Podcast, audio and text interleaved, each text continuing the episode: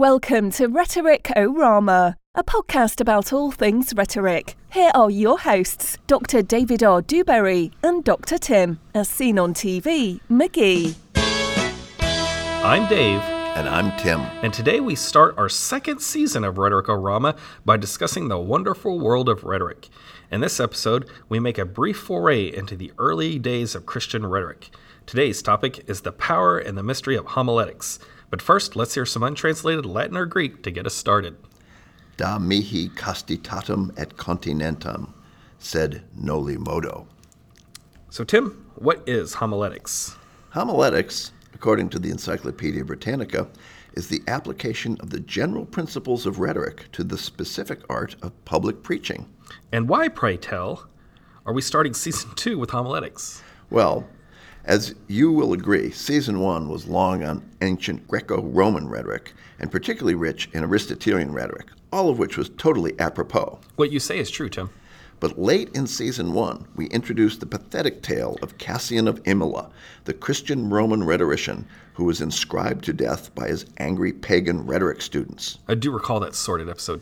So while there is still a lot of Roman rhetoric to investigate, having broached the topic of Christian rhetoric, I thought we ought to introduce homiletics because it turns out to have a huge influence upon both Renaissance rhetoric and early American rhetoric. All right, Tim, so then uh, where do we get started? Let's start with the controversy over counting homiletics as a part of rhetoric. How can that be controversial? I mean, preaching, it's, it's clearly a rhetorical act. True, but rhetoric is an art both pagan and secular. Having been developed by those Greek and Roman pantheists before the birth of Christ, it is likely to be the work of the devil, what with their claims to be able to make the weaker case the stronger. Plus, it's all about worldly advantage, whether in the marketplace or the cesspit of politics. Dave, imagine the response you might get from some quarters if you were to offer rhetorical analysis of the Sermon on the Mount. I get your drift, Tim. Uh, you know, that would be sacrilegious. And so, thou shalt find rhetorical machinations in the word of God. Absolutely. Yet, despite those Christian thinkers who want homiletics to steer clear of rhetoric, church services often follow a reading of the gospel with a homily, sometimes called a sermon, that might explain or make connections to the message of the gospel. Does that mean I can do a rhetorical an- analysis of the Sermon of the Mount? Hell yeah. Blessed are the meek, blessed are the merciful, blessed are the peacemakers. What rhetorical figure is that, Dave? Uh, that's going to smell like um, anaphora. Absolutely. So, who are the great Christian rhetoricians? There are a few who are huge, but let's go back to that distinction between rhetors and rhetoricians, practitioners and theorists, preachers and teachers of preaching. So when it comes to preachers, we start with Jesus, but quickly get to the evangelists Matthew, Mark, Luke, and John. And then we have to toss in the Apostle Paul, and we can't forget his disciple Timothy. So they uh, these are preachers rather than teachers, practitioners of preaching rather than rhetorical theorists. Correct. Now, the notion of preachers, not teachers, obscures slightly the fact that homilies are regularly didactic. That is, they have an instructional focus. So, in the minds of many Christians, homiletics is directly connected to the mandate to go preach, to evangelize, to proselytize. So did they have uh, some heavy hitting theorists who preached how to preach? Indeed. One of the biggies is Augustine, also known as St. Augustine, also known as Augustine of Hippo, who is very important to any understanding of Christian rhetoric for a variety of reasons. You might also want to know that he is the patron saint of brewers and printers and engaged in petty larceny as a young man, not because he needed what he stole, but because it was forbidden. You know, I like the cut of this guy's jib. It sounds a lot like a young Dave Dewberry. All right, so St. Augustine from 354 to 430 of the current era was a Roman African with a Christian mother and a pagan father who was a student of rhetoric and a professor of rhetoric before he converted to Christianity. now, I'm not a I'm not up to date on this. Is uh, Christianity was it trending at the time? It turns out it was. The emperor had just condemned the Manichaean monks to death and later declared Christianity the only legitimate religion in the Roman Empire. So this dude sounds kind of like an opportunist of sorts. You might say that before he found Christ, he had a 15 year affair with a woman who bore him a son, and then he dumped her for a 10 year old heiress. Unfortunately, he had to wait until the heiress was 12 before he could marry her, but in the meantime, he decided to become a celibate priest. I just want to go on the record here now. This does not sound like a Dave Dewberry, right? So, uh, what were Augustine's contributions to homiletics? He was a prolific author who wrote about everything from original sin to just war theory and penned numerous commentaries on the Bible and left stacks of sermons and letters.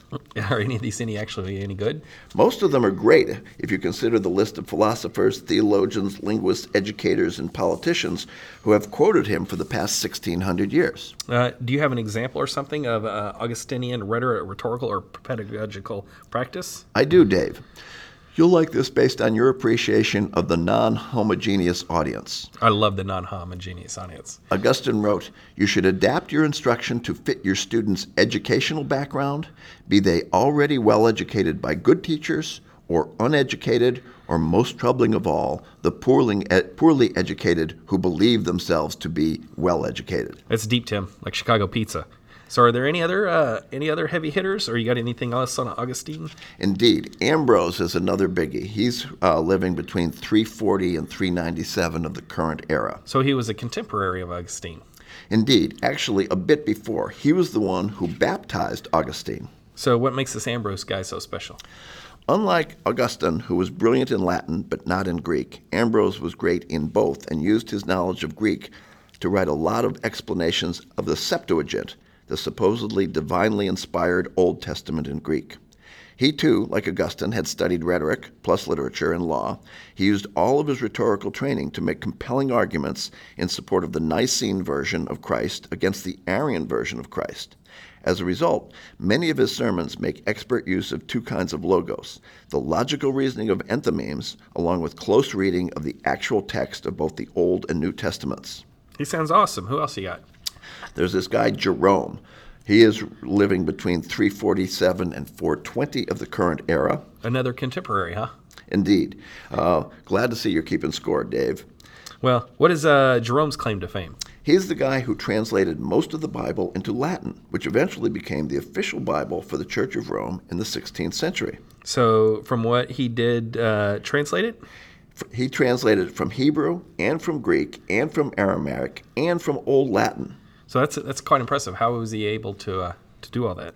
Like Augustine, Jerome was not originally a And like Augustine, he had studied grammar and rhetoric and Latin and Greek, and he too did a bit of carousing as a young man before feelings of guilt got him to convert to Christianity. I'm kind of sensing a theme here, Tim.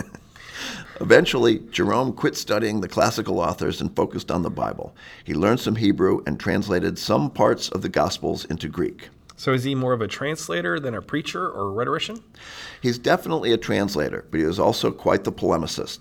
Like his contemporaries, Augustine and Ambrose, he had to address competing claims about theology and church doctrine, and he used all his rhetorical skills, including writing a dialogue, to make his points. So what you're saying here is that the uh, the three doctors or fathers of the church were trained rhetoricians. It sure looks that way. And it's, I guess that's why it's uh, such a big surprise, uh, uh, uh, successful enterprise, right? I agree. Right? Rhetoric is the key. Yep. So, wrap up. Uh, from homiletics, it seems like to be the application of principles of rhetoric to the specific act of preaching. And several of the fathers of the Christian church happen to have been very knowledgeable, based on what you told us, um, in the ways of that old pagan Greco Roman rhetoric. And much of this transition occurred in the fourth century. Right?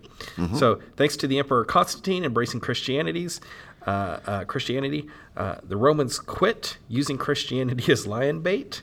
And some of the fathers of the church were not only prolific, but pretty deep thinkers, right? with the result that for millennia, philosophers, scientists, theologians, and politicians have pointed back to dudes like Augustine uh, to support their arguments. Plus, homiletics plays a huge role in the expansion of rhetoric from a discipline focused primarily upon oral communication to one that was very involved in both the analysis and production of written texts. The fathers of the church were translators and textual critics who decided not only what was in and what was not in the Bible, but also how we should interpret the difficult passages. Finally, as the church spread both geographically and in numbers of followers, there was an increased need for trained preachers who could not only spread the good word, but explain it to the congregation in an increasingly diverse collection of languages. Tim, challenges? You got one? I do indeed. Imagine you are teaching public speaking, and you have in your class a student who actually is a principal in um, a church. Okay. And it turns out that this person seems to be a rabid hate monger. This person has negative things to say about everything, every kind of being different from himself. Now, do you teach this rabid hate monger how to be a more effective communicator?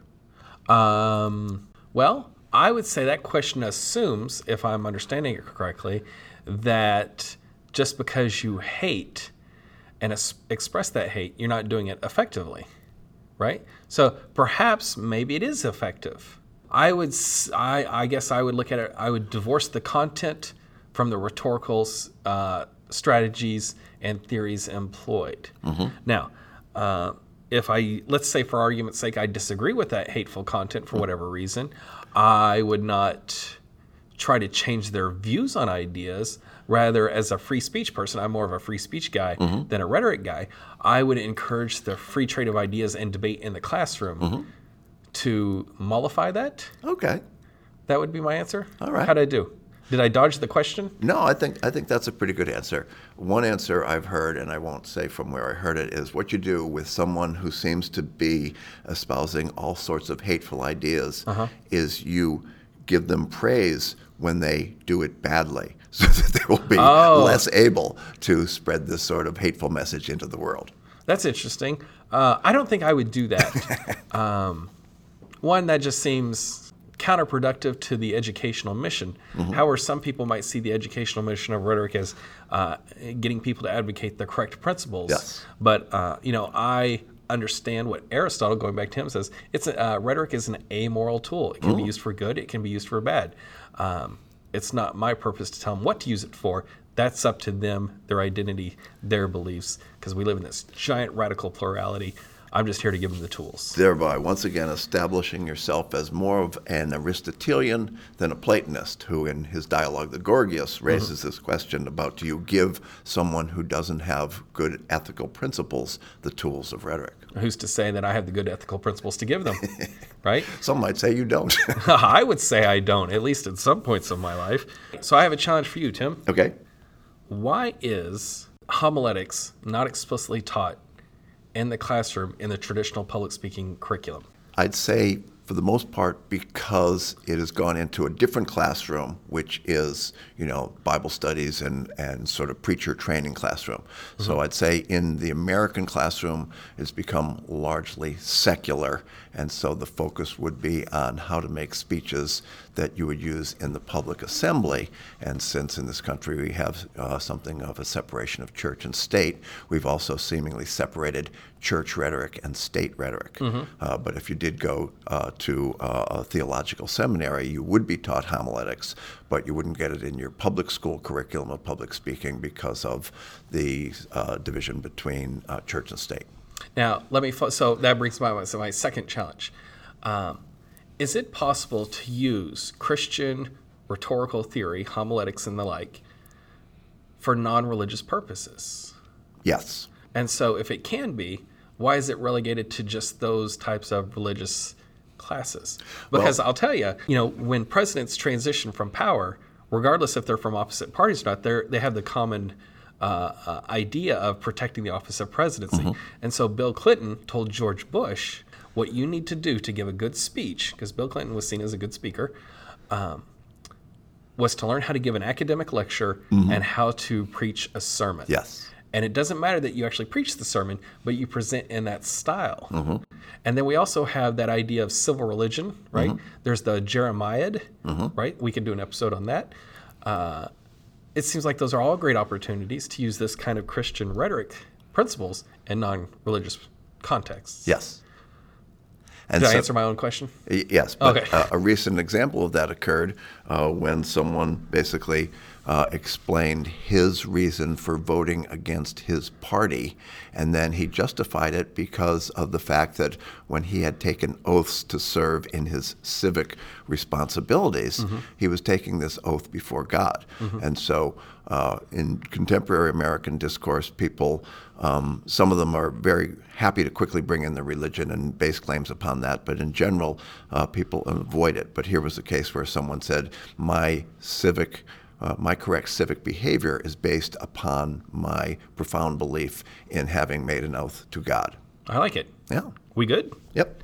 Now it's time for the bonus content. Will it be a fallacy, a historical anecdote, or rhetorical device? Let's have Dr. Tim spin the wheel.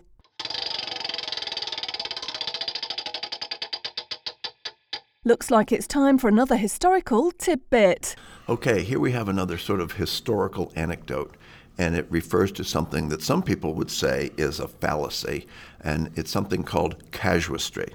And so this comes from the Latin word casus, which would be case. And so if you are making an argument based upon principles, then you don't go case by case. But if you start introducing case by case, what it does is it opens the possibility of sort of coming up with sneaky or tricky arguments to violate uh, your principles. So the, the term casuistry is also called Jesuitism, and this hmm. has to do with the Jesuits, the Society of Jesus, who were both a uh, teaching order within the uh, Catholic Church, but also they were sort of the, uh, the army that worked against the Protestant Reformation. And so basically, um, some uh, Blaise Pascal basically attacks the Jesuits for using casuistry because what they're doing is they are getting into sort of uh, um, moral relativism. Uh, so any attempt to decide something on a particular case rather than on the principles runs the risk of uh, lapsing into moral relativism. Before we go get some cheeseburgers, let's take care of some business. This is another new sponsor that I'm very excited about. Unless you're living under a rock, you generate a tremendous amount of personal data every time you use a credit card, an electronic device, a bank, or even a grocery store. And unless you have been extremely careful, that data has been collected, stored, analyzed, and increasingly sold and resold to banks, insurance companies, marketing firms, government agencies, and political operatives. Yes, you can limit this unauthorized trade in your personal data somewhat by doing things like turning off location sharing on your smartphone. But guess what? Your Maps app won't work very well. So rather than settle for B grade performance on all your apps, why not become the person who profits from the sale of your data? That's right, you can directly sell your most personal information about salary, marital status, religious beliefs, political affiliations, and sexual preference to every pollster, market research firm, and local, state, and federal police agency. Simply fill out our extensive profile questionnaire covering every aspect of your life, from kindergarten attendance record to your history of STDs, and we'll do the rest, identifying any anomalies that make you special and therefore more valuable from a data analysis perspective. You say you're a straight white male who enjoys flower arranging? We have clients who want to get in touch. You're a millennial woman of color with daddy issues considering a career in the armed forces? There are government agencies desperate to know who you are. So instead of giving away your personal data every time you swipe your Visa card or Tinder app, take charge of selling your personal information by becoming a charter member of BuyMyData.com. That's BuyMyData.com, the original personal proprietary data reseller. You know, Tim, I'm not supposed to say this, but um, I've been using buymydata.com for about three years now, and I'll tell you, it's been great. I've cut out the middleman, and I just sell that. Uh, I talk to Amazon. I call them once a night mm-hmm. and just send them uh, the information. Yeah. They send me a check, or sometimes they give me a gift card, and they'll give me a little extra money if I use a gift card because they know I'm going to spend it back. You have uh, always been on the cutting edge, Dave. Well, you know, hey, if people want to know about Dave Dewberry, all they got to do is give me some money, and I will do it. Right. So I'm David R. Dewberry, and that's Tim as seen on TV McGee. We're professors of communication at Rider University, and this has been Rhetoric-O-Rama, a podcast about all things rhetoric. We'd like to thank our British voiceover artist, and we'd like to thank our musical director, Tom Santiago. Rhetoric-O-Rama is recorded at Casto di Pato Studios. If you have any questions or looking for more information, you can contact us via our website, rhetoric.fun, or consult your local library.